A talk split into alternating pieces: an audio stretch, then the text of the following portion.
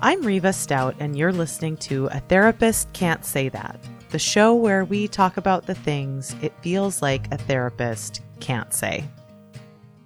I remember the first time I showed up for one of my own therapy sessions just after I had learned the micro skill paraphrasing.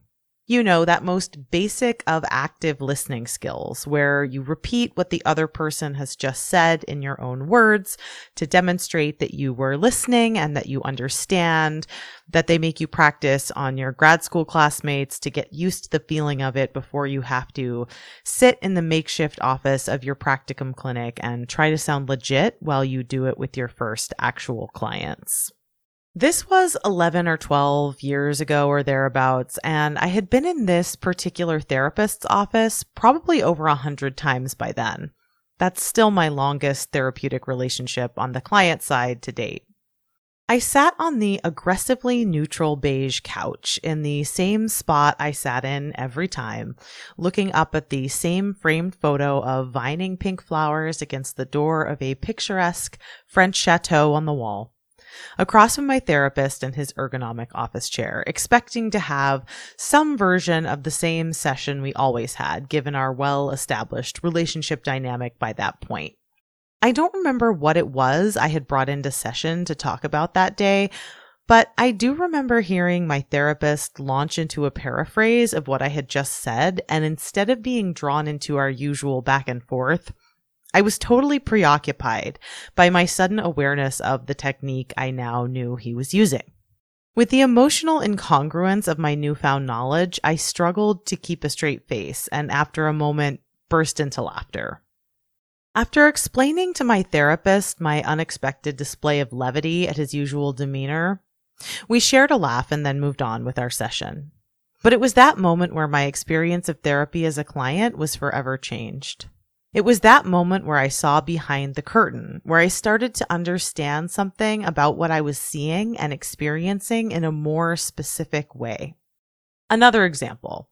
Years later, I was in couples therapy with a partner and we were seeing an EFT trained therapist. That's emotionally focused therapy for couples. And I happened to have read the EFT manual, though I've never practiced that modality and don't particularly recommend it for a number of reasons. In EFT, clinicians are directed to use body language as an intervention. And one particular intervention is moving physically closer to the client in particular kinds of emotionally charged moments in order to both demonstrate empathic attunement and also to highlight the significance and intensity of the emotion being expressed. So I go in knowing this, and in this couples session, there was this moment where I clocked the therapist moving physically closer to me in a moment just like good old Sue Johnson describes in the book. And it fell so flat. I was so off put, and we didn't go back. You could argue that the therapist in this case deployed that intervention in a bit of a clumsy or affected way, that it didn't come off as very genuine anyway, and that's why it was off putting to me, which I think very well may have been the case there. But it certainly didn't contribute to a sense of authentic attunement that I knew for sure that was an intervention from the manual, right? I'm dating myself here, but Jerry Seinfeld has this bit. Well, I'll just play it for you even if you've had a relationship with someone, or let's say, especially if you've had a relationship with someone, and you try and become friends afterwards, it's very difficult, isn't this? It's hard because you know each other so well. You know? You know all each other's tricks. It's like two magicians trying to entertain each other. You know, and the one goes, Look, a rabbit. The other one goes, So? I believe that's your card.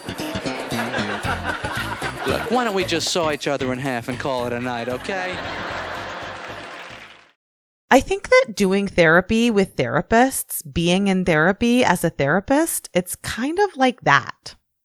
Even if we don't know each other individually, there is so much that we do know about each other in the context of the therapeutic relationship.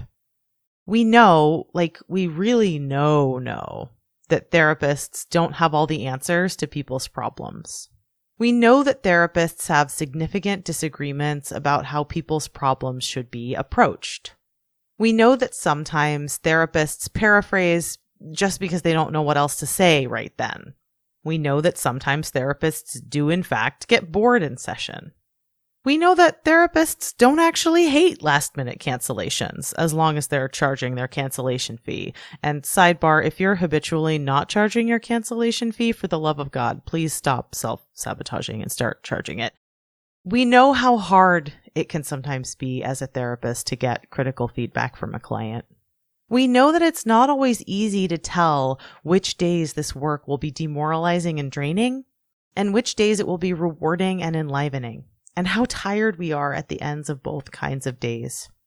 And here in 2023, we know what it was like to be a therapist through the emergence of a global pandemic. We know that burnout among clinicians has reached unprecedented levels, alongside unprecedented levels of demand for our services, which is a kind of seeing behind the curtain that I did not predict that decade plus ago.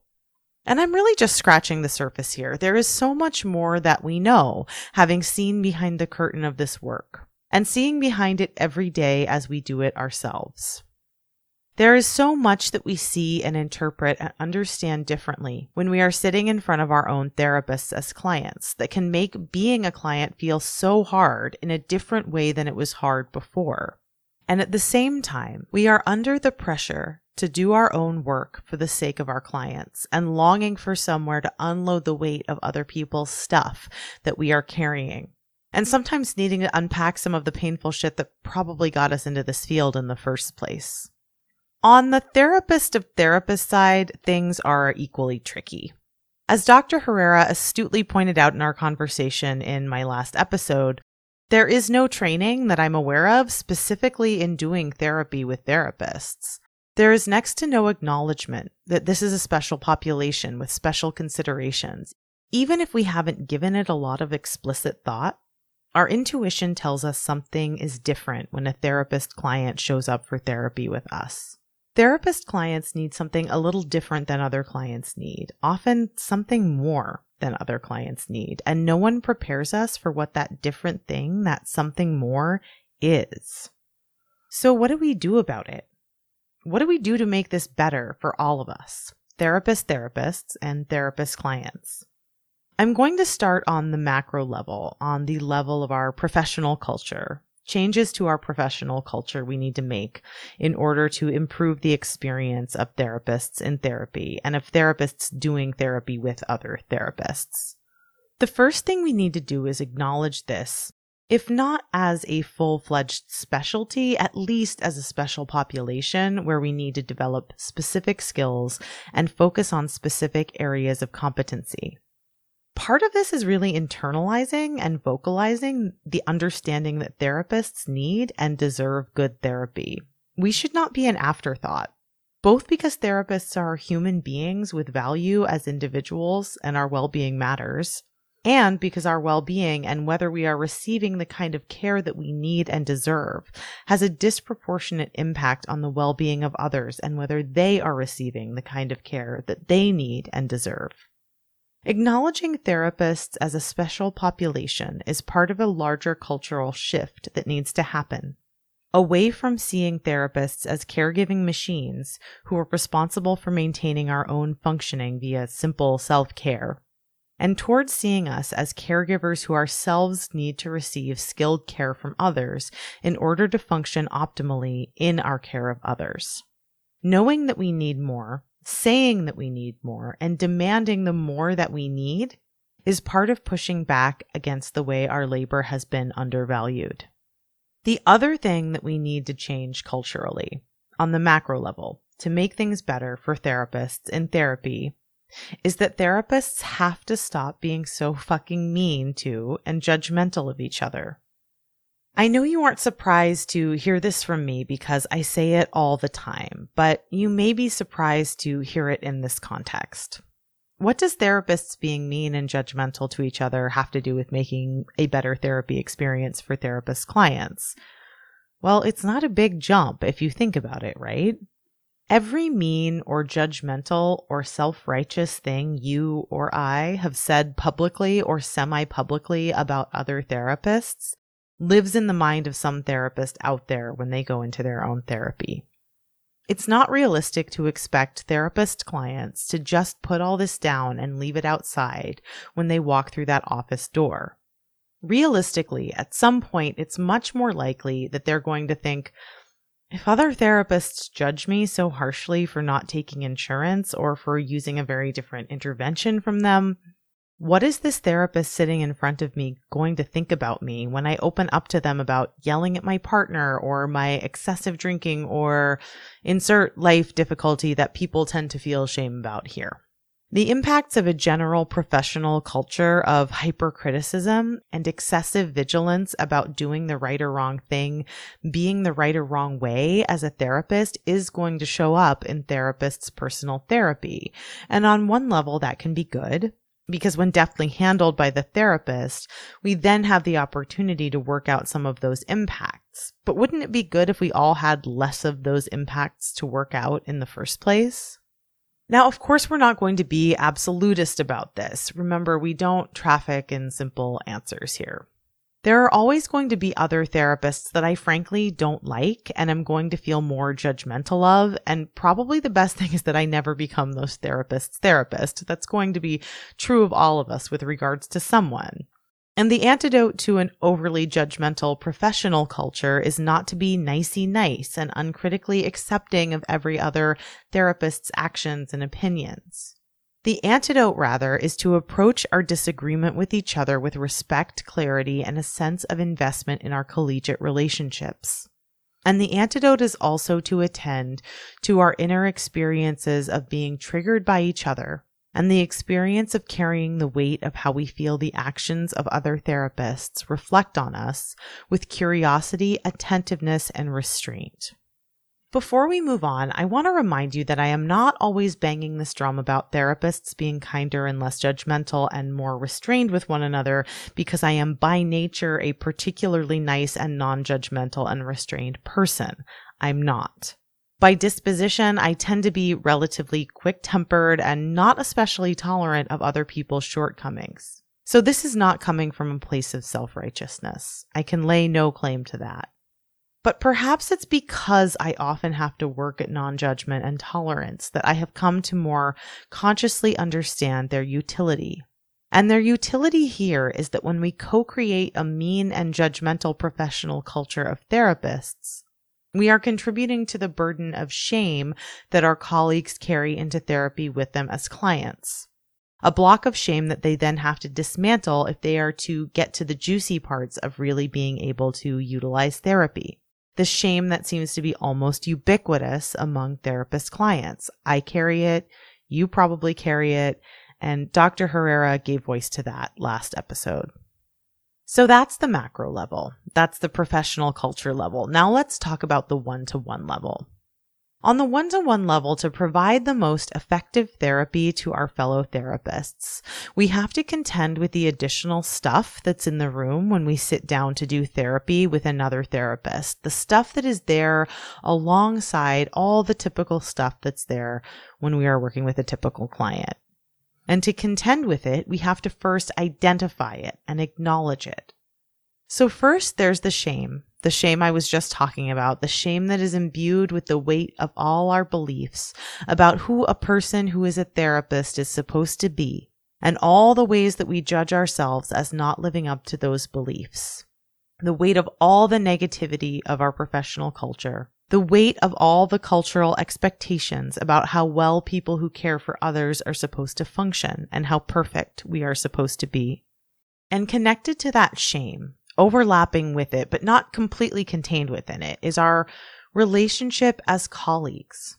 This is not a totally avoidable facet of the therapist client relationship when we are working with therapist clients. The therapist part of ourselves is not a hat that we can just walk through a door and choose to take off, despite what all the nonprofits that insist on using that hat language would have you believe. We don't stop being a therapist the minute we take up our own therapy, at least certainly not at first and not all the time. And as the therapist in the dyad, there is no escaping the reality that when a therapist is our client, we have a colleague sitting with us and in real time with high stakes watching us work. That awareness of being watched differently is a part of what's there with us when we have a therapist client. And when we have a therapist client that is in some way unhappy, disappointed, dissatisfied with, critical of our work with them, that is going to hit a little bit differently and cut a little bit deeper than it might with a client who is not also a colleague.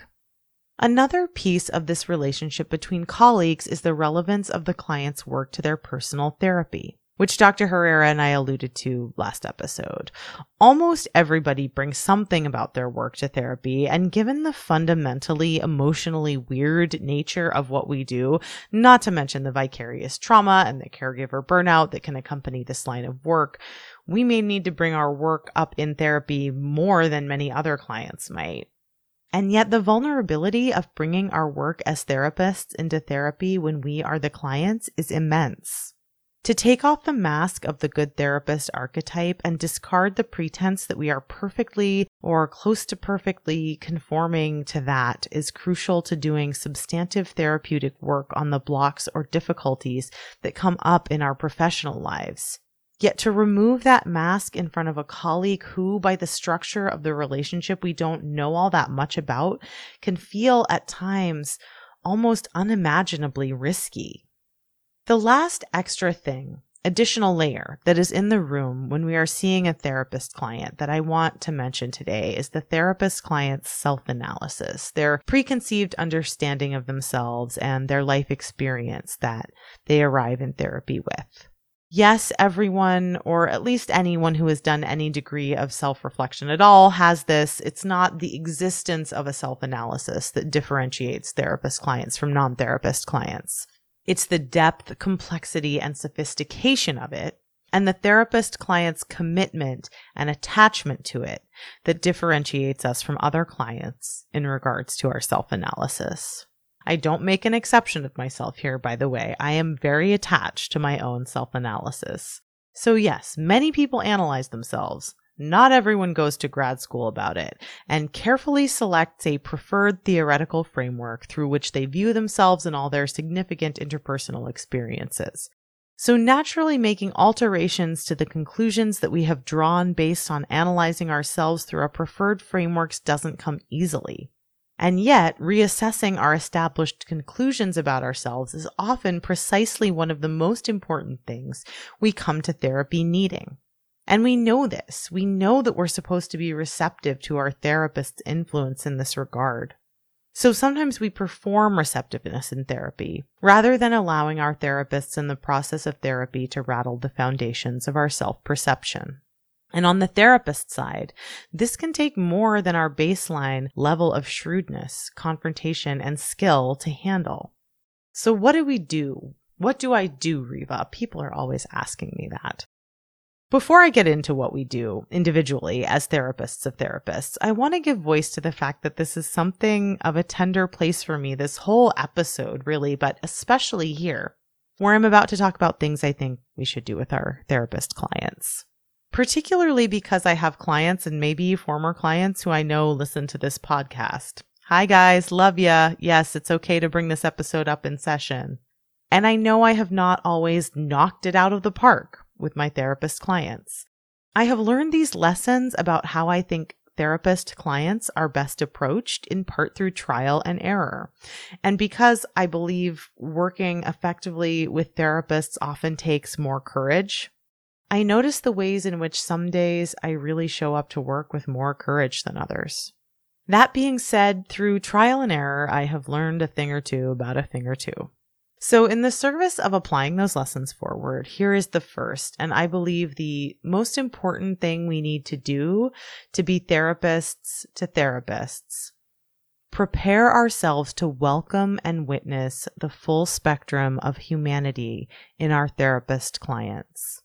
That might sound simplistic initially, but it means examining and dismantling our established convictions about the types of people therapists are and can be, the types of relationships we have, the types of behaviors we engage in, the feelings we feel, the diagnoses we may fit, We need to confront our own discomfort with the ways we ourselves and other therapists don't fit the good therapist archetype and allow the good, bad, and ugly of human existence to be present in our therapist clients, which it most certainly already is.